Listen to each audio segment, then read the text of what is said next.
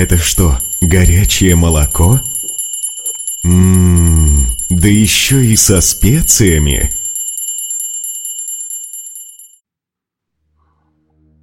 Есть один очень интересный аспект, который связан с ведами. И сегодня мы его немного обсудим для того, чтобы понять, с чем нам повезло соприкоснуться. Веды изначально существовали в устной традиции, и вовсе не потому, что в те времена не было письменности, ну, как сейчас думают некоторые историки, а по той причине, что у людей того времени была очень хорошая память. И, соответственно, ни в каких записях не было острой необходимости. Понятно, что признать такой шокирующий факт – это признаться в своих слабостях. И на это мало кто способен. В наше время считается, что письменность – это признак цивилизации. Причем этот вариант трактовки даже не поддается сомнению. Только попробуйте оспорить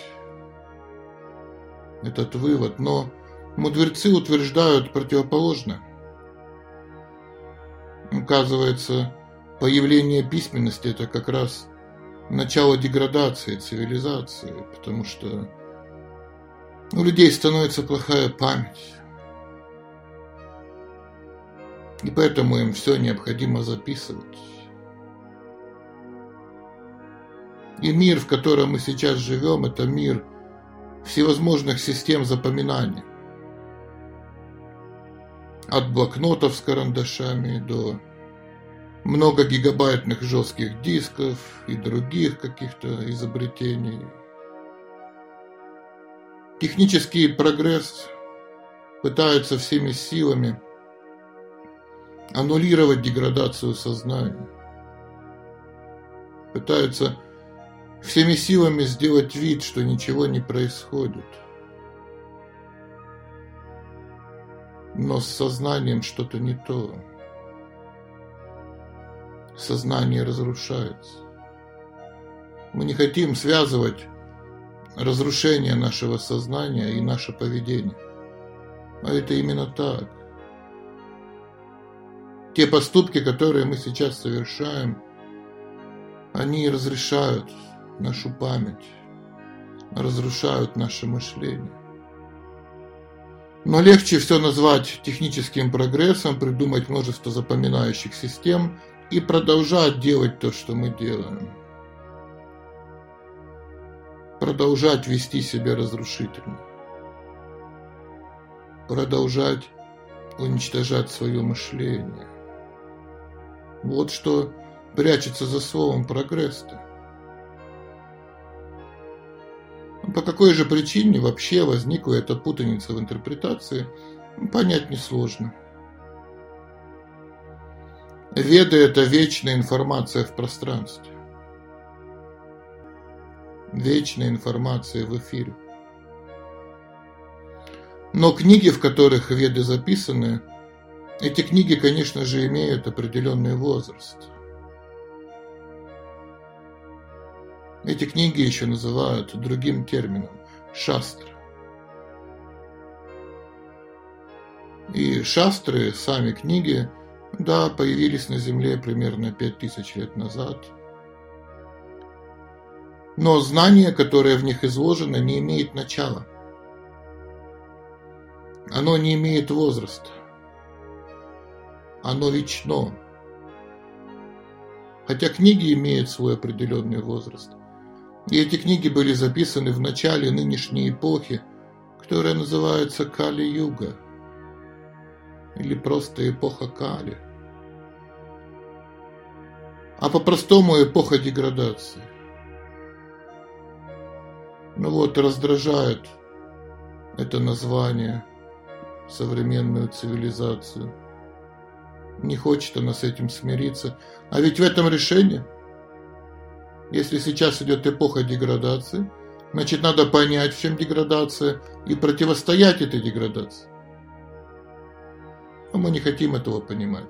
Мы не хотим противостоять. Поэтому деградация продолжается. И в первую очередь разрушает память.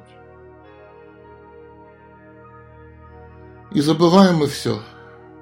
Самое главное, забываем о самом себе, о своем смысле жизни, о своем предназначении, о том, как надо себя вести, о принципах. Так что не стоит путать книги об истине и саму истину. Истина вечна, а книги временны. И ответ, соответственно, будет таков. Ведическим книгам пять тысяч лет, а ведические знания вечны. Причем, если верить современной истории, то примерно пять тысяч лет назад и началась так называемая активная история человечества. Но, согласно Ведам, в это время она начала заканчиваться. Заканчивалась история цивилизованного человечества. И начиналась история современного горя человека, который ничего толком не может запомнить. Ему все нужно записывать. Он считает, что произошел от обезьяны. И мечтает успеть колонизировать Марс, пока Земля окончательно не разрушилась. И пока он сам окончательно не разрушил Землю. Если наша цивилизованность так велика, почему мы все время мечтаем улететь с этой планеты? Живи себе спокойно и живи. Веды были записаны, причем не просто записаны на очень сложном языке, на языке санскрит. Санскрит – самый сложный язык на Земле. И язык сам по себе является показателем уровня развития цивилизации. Зачем примитивным, якобы примитивным людям прошлого, если они действительно раньше были примитивными, иметь такой изысканный, такой утонченный, такой сложный язык, которому до сих пор нет аналогии? Он просто был бы не нужен. Мы знаем, что примитивные люди вообще общались с жестами, общались на пальцах, обходились с ограниченным запасом слов, либо рисовали наскальные рисунки. И вдруг параллельно наскальным рисункам оказывается, есть сложнейший язык, на котором и в наше время-то мало кто может как следует разговаривать, писать или читать. Потому что развитым людям, очень глубоким людям, очень тонким людям, которые ищут абсолютную истину, которые общаются с этой истиной, им как раз и нужен вот такой очень тонкий, очень глубокий язык. Для тонких и глубоких изысканий нужен тонкий и глубокий язык. Само по себе наличие вот такого языка, санскрита, и его такая удивительная сложность и глубина, одно это говорит уже, что истина в этом мире есть. Есть что искать, есть куда копать, есть куда утончаться. Есть что изучать, есть что почитать, есть о чем поговорить. И в былые времена жили не какие-то примитивные варвары, а как раз очень утонченные люди, которые имели вот такой космический язык и думали об очень возвышенном, мыслили очень тонком, копали очень глубоко. Это наш выбор, как глубоко копать. Наш выбор, как тонко мыслить. Наш выбор, о чем говорить и о чем думать. Инструменты есть, и тематика есть. Все есть.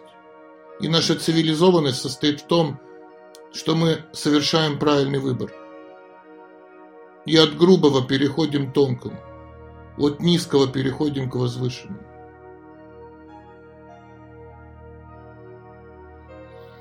И сейчас то, что мы называем эпохой прогресса, на самом деле скорее эпоха деградации.